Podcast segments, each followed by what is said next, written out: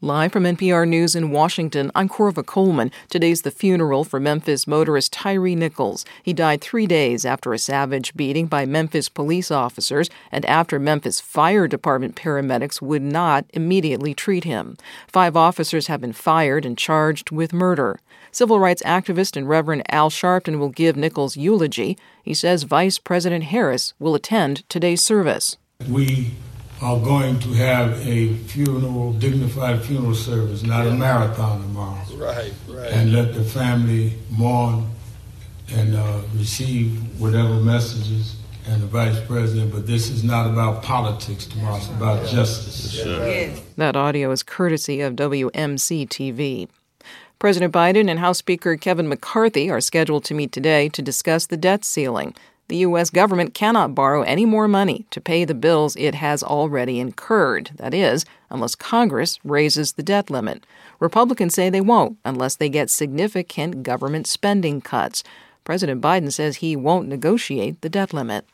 House Republicans are preparing to remove Minnesota Democratic Congresswoman Ilhan Omar from the Foreign Affairs Committee.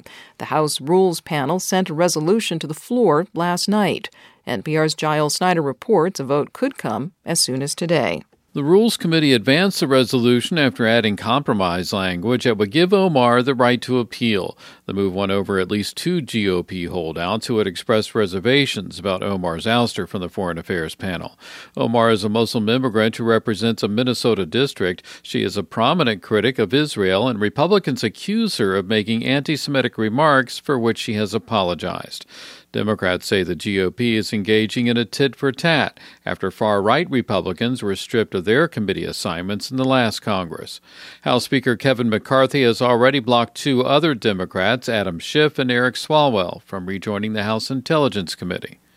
Giles Snyder, NPR News. The Federal Reserve wraps up a two day meeting today. As NPR's David Gura reports, Wall Street is expecting the Fed to announce it's hiking interest rates again. Markets expect another increase, this time of a quarter point, a smaller hike than at the last meeting in December. Recent economic data have indicated high inflation is starting to ease, which gives the Fed the latitude to raise rates less aggressively. But Matthew Luzzetti, the chief U.S. economist at Deutsche Bank, says the rate decision itself is not what's most important. I think the bigger question is what guidance or signals do they give us about the future path of, of monetary policy? There's a growing disconnect between what Wall Street expects the Fed to do and what policymakers have said about the Fed's path forward and Fed Chair Jerome Powell can address that head on at his highly anticipated news conference after the meeting. David Gura, NPR News, New York. You're listening to NPR News.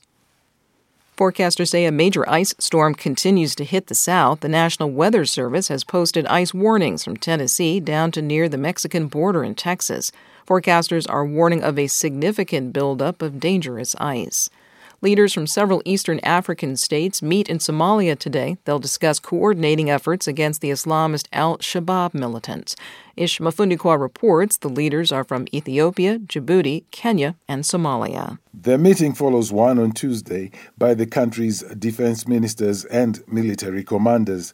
Somalia says the insurgents are on the back foot following an offensive launched last August. The Somali government says it has recaptured swaths of territory from the terrorists with the assistance of African Union forces, the U.S. military, and local militias. But Al Shabaab continues to launch deadly attacks on government and civilian targets across the country. Al Shabaab wants to establish a Sharia law based government in Somalia.